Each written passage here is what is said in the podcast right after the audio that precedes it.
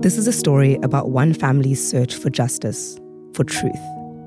It is also a story about failure, about struggle. The search for justice involves a search for a missing person.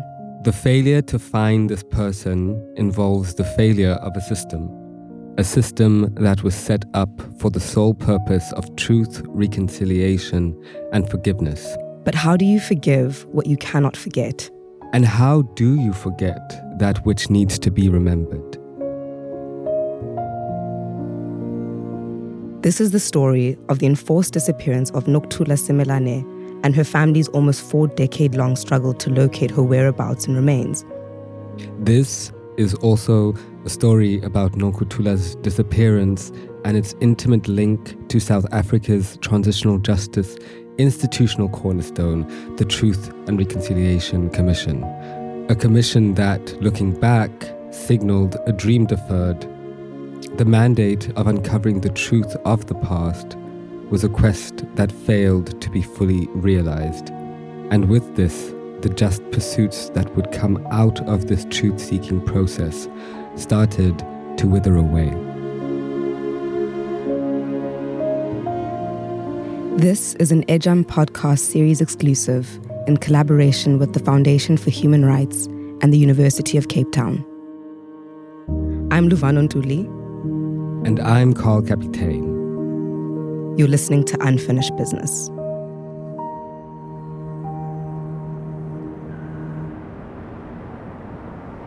Carlton Centre in Johannesburg was the tallest building in Africa on the 10th of September 1983 when a young black woman entered the building from the busy streets of Marshalltown in Joburg. Like many South African buildings finished at the height of apartheid, the building has the grace of a watchtower and is seemingly designed to appear like it would stand forever, much like the apartheid system itself. But unlike the building, the foundations of the apartheid system were beginning to crack. Two years later, President P.W. Botha would declare a state of emergency, giving the government free rein to suspend civil liberties. Police could detain anyone for reasons of public safety without any appeal to the courts. It was under this extreme oppression that the country was experiencing a surge in resistance to the system of apartheid, which had seen the minority white population of South Africa exclusively govern and control the social, economic, and political mechanisms of everyday life for 37 years. During the 1970s and 1980s, internal resistance to apartheid became increasingly militant, prompting brutal crackdowns by the National Party government and protracted sectarian violence that left thousands dead or in detention. The African National Congress's armed wing of resistance was known as Umkhonto weSizwe and was founded by Nelson Mandela in the wake of the Sharpeville massacre. Its mission was to fight against the securitized South African state.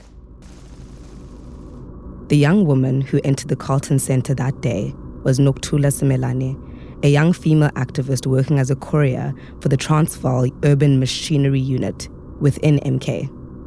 However, Nokuthula's journey towards activism started about 160 kilometers southeast of Egoli. Born in 1960 in Mzinoni Township near Bethal in Mpumalanga, Thembisile Simelane Nkadimeng, sister of Nokuthula, retells recollections of her beloved sister.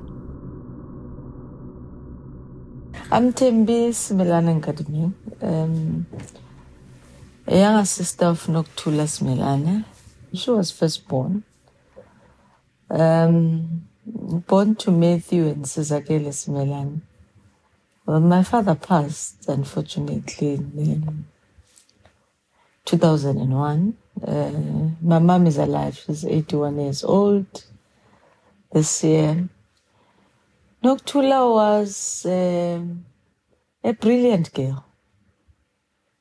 I've not lived long enough to know her. She disappeared when I was nine years old.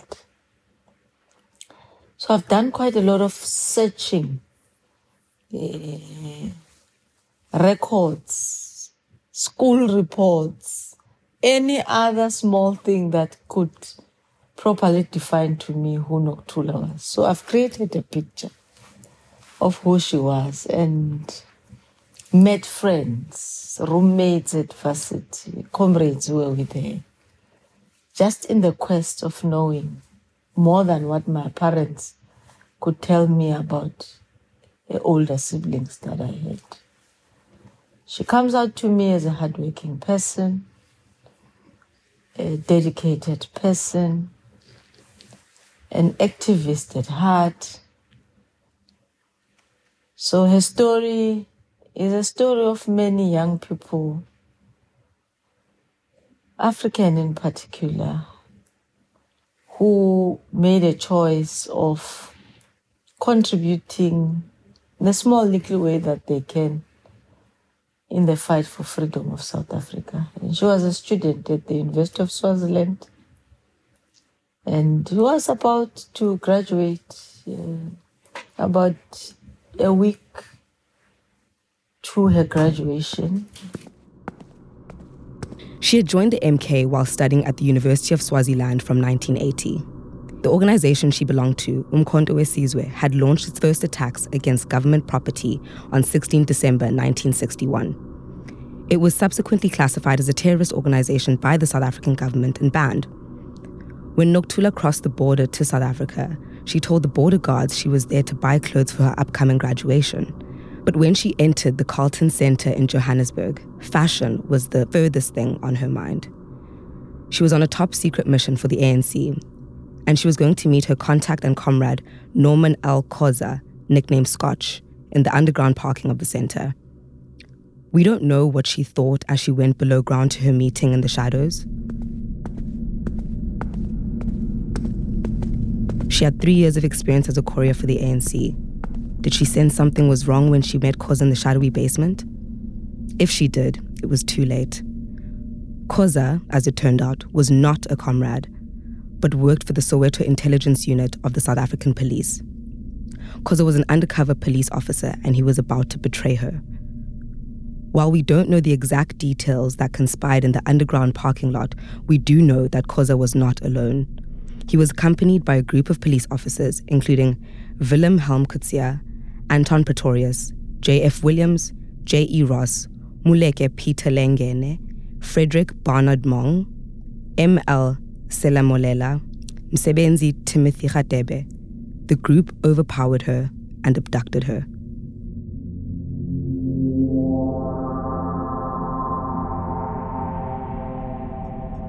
A, a person whom in their circles they believe was a comrade and he was supposed to take her to the venue of their mission in Val, in Gauteng. But she was abducted and then taken to a police residential quarters, a block of flats called Norwood, and kept in a storeroom there on the upper floor for about a week under torture. And um, it is recorded that because it's a family unit. Obviously, there are children playing around.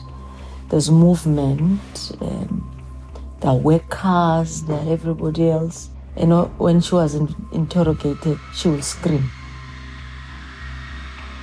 And uh, there was an attraction that was beginning to uh, raise an alarm. So they moved her to a farm in um, today's Limpopo a boundary of Limpopo and the Northwest uh, in a small town called Northam, just about maybe less than 50 kilometers to Rustenburg. And she was kept there on estimation for about a month, still under torture. And we lose track of what happened to her.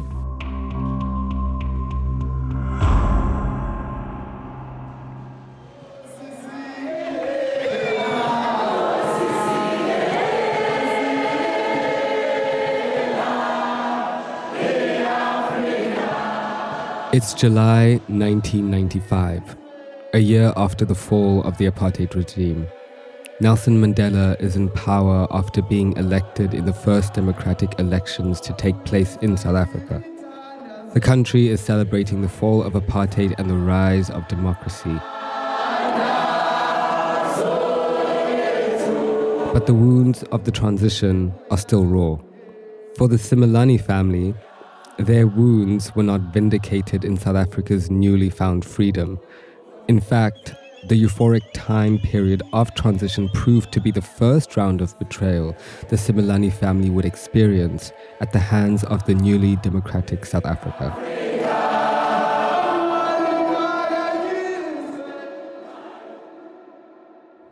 In 1993 or 4, I was a university student then. Then my father went to John Vorster Square to open a missing persons case. And that case was investigated and democracy came. The first minister of police was Sydney Mufamadi. I remember that meeting. I accompanied my father. We had started with the Premier of Mpumalanga, Matthew Phosa. He made an appointment for us. With the minister, we went and we followed the trails, and the Gutierrez and four, five others were then suspended. It's then that we began to have an idea of a trail of what happened because a team of investigators. At the end of that docket, it was written referred to the TRC. So for me, it's a greatest sense of betrayal because it means my father abdicated a chance of pursuing justice if he had an option of refusing to go to the TRC. But he didn't have. Nobody even asked him. You have opened the case. We're now closing your case. We're referring it to the TRC. So the failure to pursue that is the second betrayal, in my view, uh, because there you have the only hope you have is justice uh, through the justice system. You take the appropriate channels, you follow them, you cooperate with the investigation, and it gets closed without your consultation. But you subject yourself to the second process, which is the TRC, which also then doesn't follow its own recommendations to its logical conclusion. The Promotion of National Unity and Reconciliation Act 1995 was ushered in as the legal doctrine that set out to acquire the full picture of South Africa's violent and secretized past, marred with the undetermined gross human rights violations, both within and outside its borders. The vehicle through which this ideal was to be actualized came in the form of the Truth and Reconciliation Commission, or TRC. This restorative quasi judicial body would subsequently be where Nokuthula's case would be non consequentially handed over to the TRC for further investigation by the South African Police Service, or SAPS, under the leadership of Captain Leask.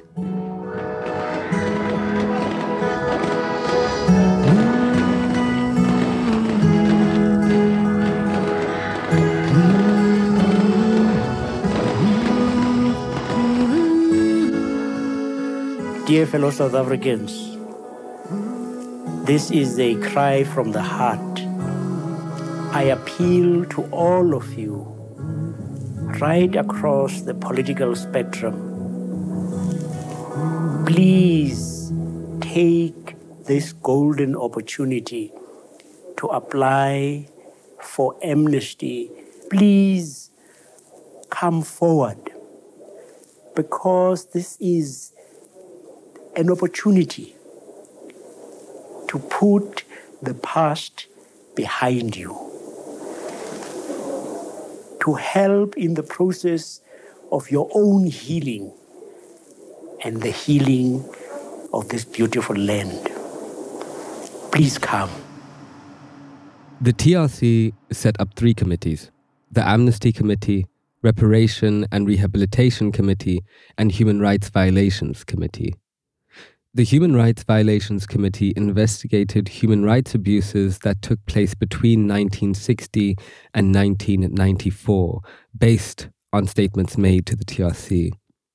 The committee's primary roles were identifying the victim's fate or present whereabouts, the nature and extent of the harm they have suffered, and whether the violations were the result of deliberate planning by the state or any other organization, group, or individuals. Once victims of gross human rights violations were identified, they were then referred to the Reparation and Rehabilitation Committee. This committee was to provide victim support to registered victims and survivors of the apartheid regime. This meant putting remedies in place to aid in restoring victims' dignity. Additionally, the formulation of policy proposals and recommendations on the rehabilitation and healing of survivors, their families, and communities at large was another major component of this committee. The envisioned overall function of all recommendations is to ensure non repetition, healing, and truth seeking coexist in the post apartheid nation state. The primary function of the Amnesty Committee was to consider that applications for amnesty were done in accordance with the provisions of the Promotion of National Unity and Reconciliation Act. As stipulated in the Act, applicants could apply for amnesty for any act, omission, or offense associated with a political objective committed between 1st March 1960 to 11 May 1994 being granted amnesty for an act therefore meant that the perpetrator would not incur any criminal liability for that particular act. So, in summary, if one satisfied the necessary criteria of full disclosure and proved it was informed by a political objective in front of the committee, then one could walk free. And in theory, this appeared to be a good solution a pragmatic way of ending the spiral of violence and secrecy, of reconciling a broken nation. But what of those where amnesty is not granted, and what of those that never applied for amnesty in the first place? Well, it was never the intention of the Commission to let unrepentant perpetrators walk free. Already in October 1998, um, you know, the commission, even though it was aware of the fact that most of the amnesty cases had not yet been heard, had decided that it would select a list of 300 cases which it would hand over to the NPA for further investigation and prosecution. This is Yasmin Sooka, a leading human rights lawyer and transitional justice expert who served as a commissioner for the South African TRC between 96 to 2001 and chaired the committee responsible for the Commission's final report from 2001 to 2003.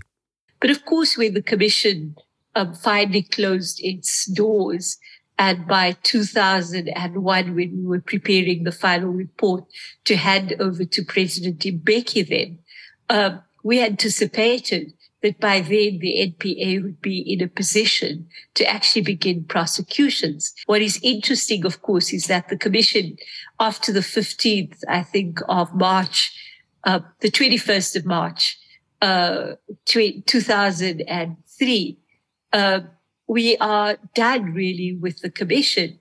And so it, it was me and a few commissioners like Dumisa who at the foundation then began to engage with the NPA on what they were actually going to do with these cases. The foundation Yasmin Sooka mentions is that of the Foundation for Human Rights, an independent grant making and capacity building institution formed in 1996 supporting civil society organizations in their quest to secure constitutionally guaranteed human rights. The Foundation has been at the forefront of South Africa's transitional justice processes, including supporting the TRC to conclude its final report to the government. Formed in the height of South Africa's transition, the Foundation has since its inception funded victims of political crimes perpetrated during the apartheid period. Addressing impunity and building accountability has thus been a key element of the Foundation's work, something that the TRC and some commissioners started to lose sight of when it came to holding unindemnified perpetrators to account. The dwindling prospect of Commissioner's political will in further investigating rejected amnesty applicants started to transfer from the reparative TRC framework to the National Prosecuting Authority, the public institution responsible for state prosecutions. State repression into the disappearance of her sister was not a deterrent for Thembi. She and her family went looking any place she could when the state developed a haze of amnesia on finding the fates and whereabouts of the missing or the fallen. My mom even went to a, an extent of going to the ANC SADC quarters in Botswana to look for her when she had met the MK uh, leaders in Swaziland who gave her some details of how she left Swaziland for South Africa and when she, where did she go to. They led her to the safe house where she was staying. And indeed, she found her bag, her jeans, her shoes, sneakers, and, and some uh, few amenities in the handbag. And she could confirm that these are the belongings of my daughter. And uh, then began the search. So in 1990, my parents were very hopeful. You will recall that 1990, now the ANC is unbanned. Now there's no longer restriction in communication. So they lived with the hope that she possibly escaped and obviously she can't communicate with us. And uh, when the situation normalized and uh, loved ones were returning from exile, then nothing came forth. And we began the search again to some of the comrades we know, her friends and whatever. No, we have not seen her in Mozambique. No, we have not seen her where we. No, no, no. Regardless of this, Thembi kept on looking, and indeed, she started putting some pieces together. I looked for that farm. I found it. I said, Come, let me take you. I took my mom, I took my uncles, my aunts, anybody else. I thought it is important for them to go and reconnect with the space. And my brother said, no, I couldn't. And he subsequently passed away in 2015. He had colon cancer, he had a long battle with cancer. But in our intimate discussions as siblings, one of the pain he took to his grave was that of a brother who failed to protect. They were at the same university. She came and bid her farewell and said, No, I'm just going to do one little thing. I'm coming back for my graduation next week. Do this and that and that for me. Uh, because my family, I mean, my sister was first born, as I said. It was the first graduate in my father's entire family. So it was a very jubilant moment and she never got back. Decades later, with the help of the NPA's Missing Persons Task Team, initially funded by the Foundation for Human Rights, the Simelane family forensically took to Vlakplaas to see if they could recover any remains or evidence from the headquartered site of the apartheid death squad. An extract from Bob Simon's 60 minute interview paints a brief picture of the haunting grounds. It's called Vlakplaas, and it was, in fact, the top secret headquarters of the regime's death squads. There's never been a farm anything like it, anywhere in the world. It's green, quiet, and lovely. Green, quiet, and lovely. One would never say atrocities like what went on could have happened in this nice spot, is what it? went on here? Well, murders were planned from here, execution of activists, opponents of the government, apartheid government. Uh, stealing of vehicles, blowing up of buildings, raids into neighboring countries. Uh, we went to that farm. We even went to look for dump sites closer to where she was kept. We walked that entire farm and tested any possible spot that we think maybe they came back and repaired it. We went and looked into the possibility of where the black officers last saw her in the boot of the car because they were linked to other cases and we had a belief that they went with her to Western area. And in Western area, they had four or five safe houses where they were keeping their And it was here that Nokuthula was detained for a further four to five weeks. More interrogations and more torture methods were enacted to wear the MK agent down being subjected to methods such as waterboarding, electroshock, strangulation, would all have been but a daily reality for Nokuthula during those brutal weeks. And then, after Vlakplaas, Nokuthula disappears, not just from the streets of Johannesburg, but from the world, and also from the records. A statement by Officer M. M. Veyi indicates that the commander of the SIU, Willem Helm Coetzee, and Officer Anton Pretorius shot and buried Simelane somewhere in Rustenburg.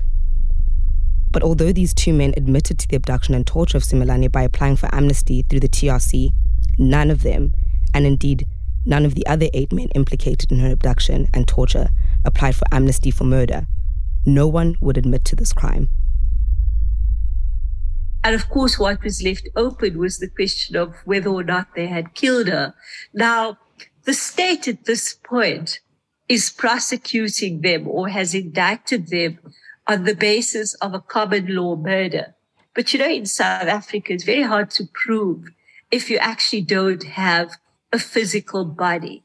And that is something that the perps have not been able to produce or been unwilling to produce because that would then cement the murder charge against them. In the meantime, of course, from the people who were indicted, um, only two remain. The remaining four have died. And in fact, this is a very strange case because quite early on, a number of alleged perpetrators died in very mysterious circumstances, really raising questions, I think, of a conspiracy to ensure that they don't actually tell the truth. And more recently, when we went to court on this matter, the first accused actually, um, his lawyers filed a medical certificate which suggested that, in fact, he may be suffering from dementia and um, that in that case, he will not be able to understand the court proceedings and he will not be fit to stand trial. Now, this was a huge blow for Thembi's family. I mean, she had a choice eh, to sell out. She had a choice to tell it all, and she didn't. Um, so to hang to everything with your life, it means commitment. It means love for the one you are with and the one that you are fighting for. So I think for me, it's a story which says, I mean, if she didn't give up, how can I? Uh, she didn't give up on one of the difficult, painful journeys well, I, I do believe that mine may not necessarily be as difficult as hers, though it has its own challenges, but nobody's beating me up.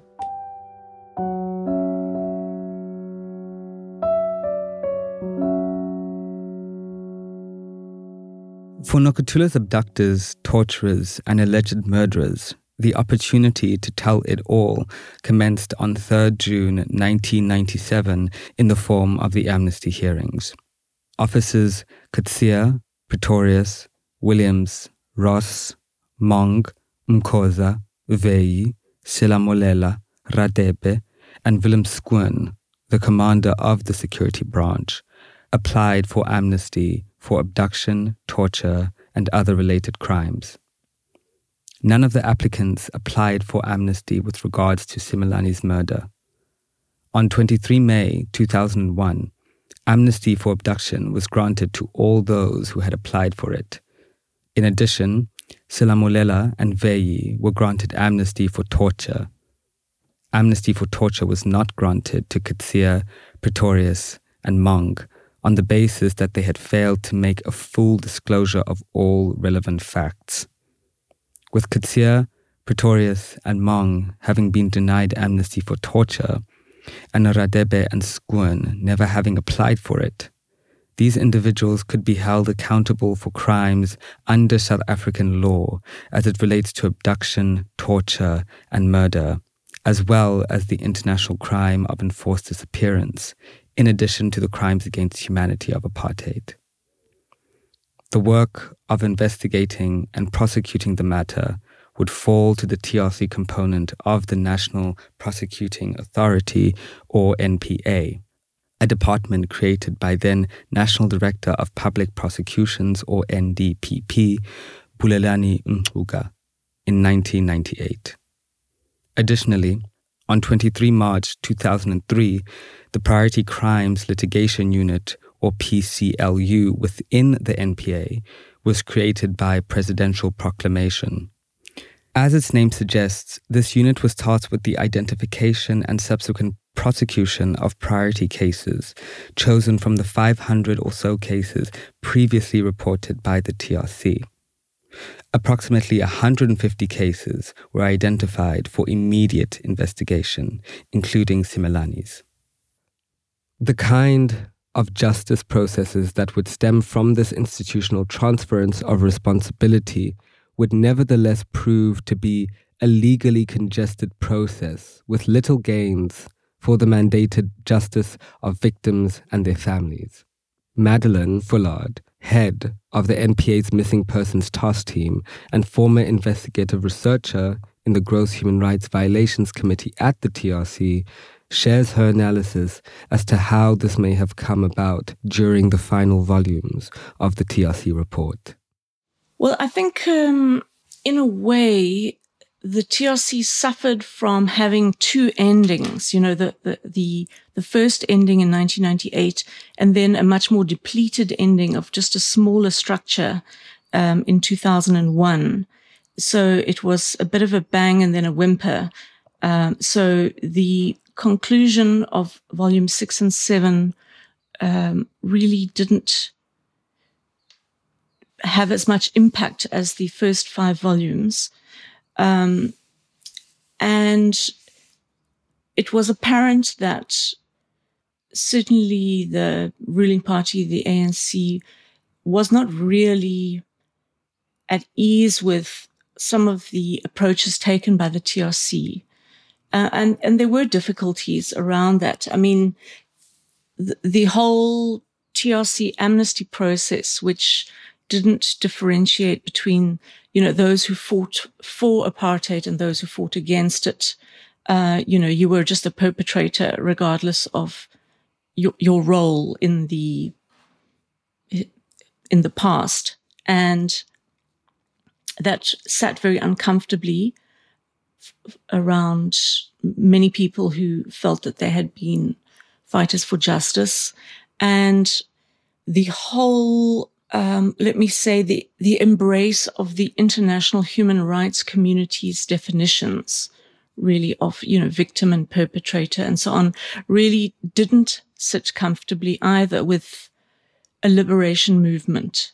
Um, we had difficulties getting people from the liberation movement to even make statements about their experiences of torture and so on, um, because they didn't identify with those categories. Um, I feel that the there was a, a, kind of a disjuncture between how the ANC received the TRC and its findings.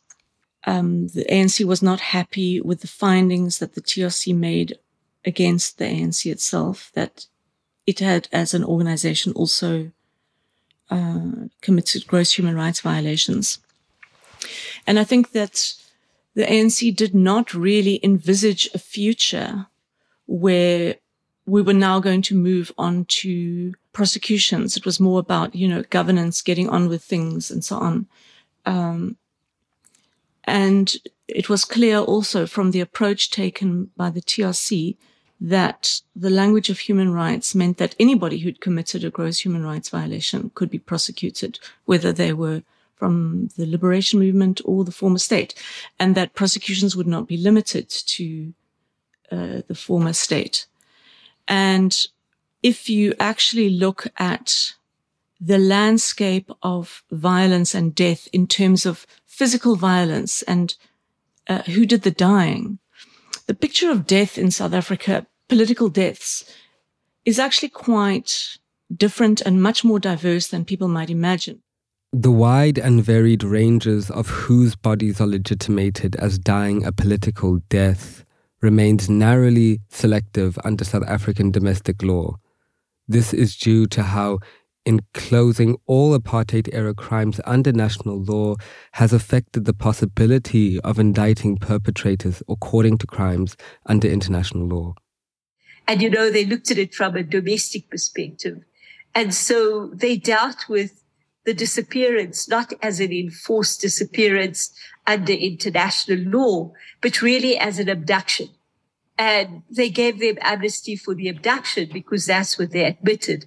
But if you consider that if they'd applied international criminal law uh, or even international human rights law, when you deal with an enforced disappearance, the onus is on the state officials to really deal with the truth about what has happened to your final, uh, you know, your final fate and whereabouts.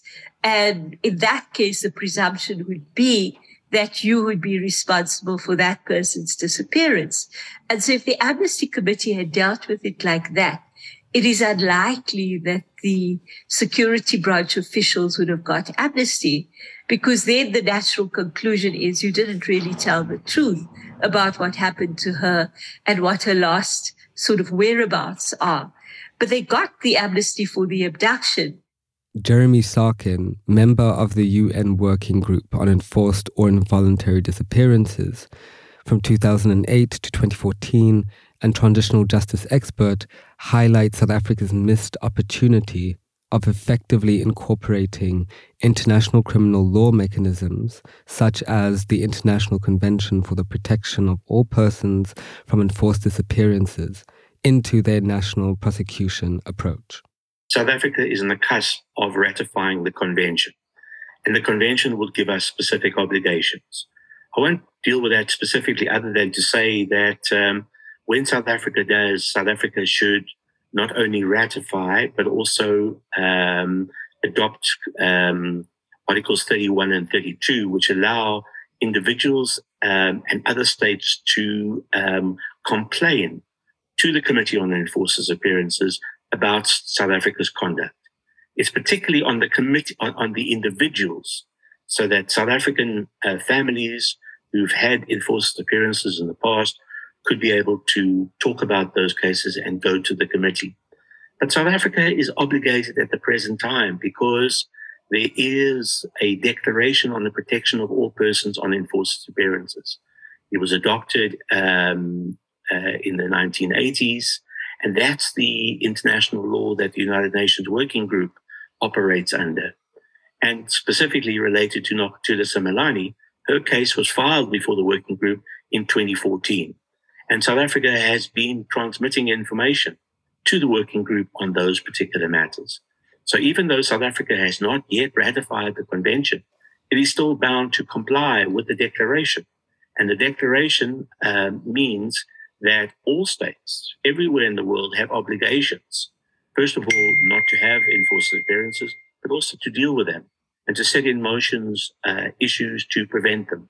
South Africa, for example, is under an obligation to adopt legislation to criminalize enforced disappearances.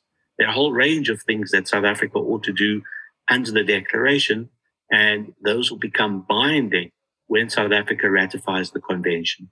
So international law is applicable. South Africa has not always complied in terms of its international obligations relating to prosecutions it brings relating to the international dimension. And part of that, I think, is a lack of expertise in understanding the international obligations, but also how the crimes can be prosecuted using international law. So certainly there's an ability to do so. The question is, will the NPA do so or will it rely on the easier domestic uh, uh, provisions? I would hope that the international law provisions are brought in because South Africa should lead the way in many of these particular instances the fact that these cases, Nokuthula, and Simelane disappeared in 1983. Next year will be 40 years. There's a need to make progress. And one of those ways to make progress is to use international law. The ascension of the convention could signal a positive horizon for families of the disappeared such as Simelane's, as they would have new legal avenues through which to force the state to expedite investigations into enforced disappearances to their conclusive ends. At the same time, the NPA, the custodian of state prosecutions, is a central point of access when it comes to investigating, indicting, and prosecuting apartheid era crimes. But what then happens when the demands of a nation of a family become incompatible with the interests of the NPA and, by extent, uh, South African political elites? I think that the, it also raises the question for me around whether the NPA is committed to actually, you know, considering strategies which would really allow for us to open up this case. You will recall that last year we had an incredible engagement with them around whether they would add the international charges, and they refused to do it on the basis that it would delay the trial. To give some context, Yasmin is referring to the 2021 effort whereby the Foundation for Human Rights' legal team engaged with the NPA with the objective of obliging the prosecuting authority to add the international crime of enforced disappearance in addition to the crime against humanity of apartheid for Simelane's accused. This litigation strategy was nevertheless refused by the NPA. Well, a year later, here we are. The trial is now going to be delayed to next year. So please tell me and the family, um, you know, whether strategically you have thought through all of the angles of the case. So it's it's it's it's, it's I, I I was raising I think yesterday. What happens if we come next year to court and this copies confirms that Coetzee can't stand trial? And then Pretorius says, well, actually, I also have a medical condition. Um, can you imagine what that means for a family who have searched 44 years for justice? It's crazy.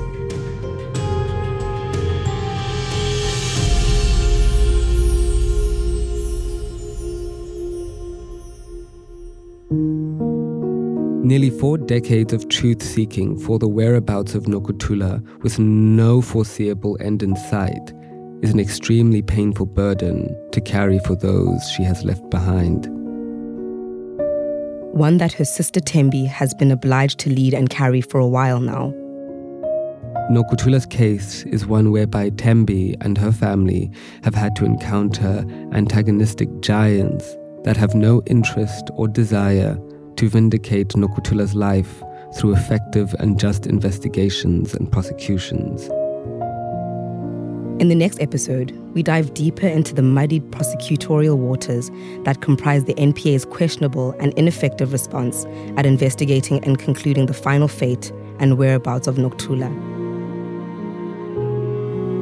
We will also further explore in greater detail the Simelane's family's almost 20 year arduous legal battles with the state and the implications it has on personal closure and healing, but also public memory and national reconciliation.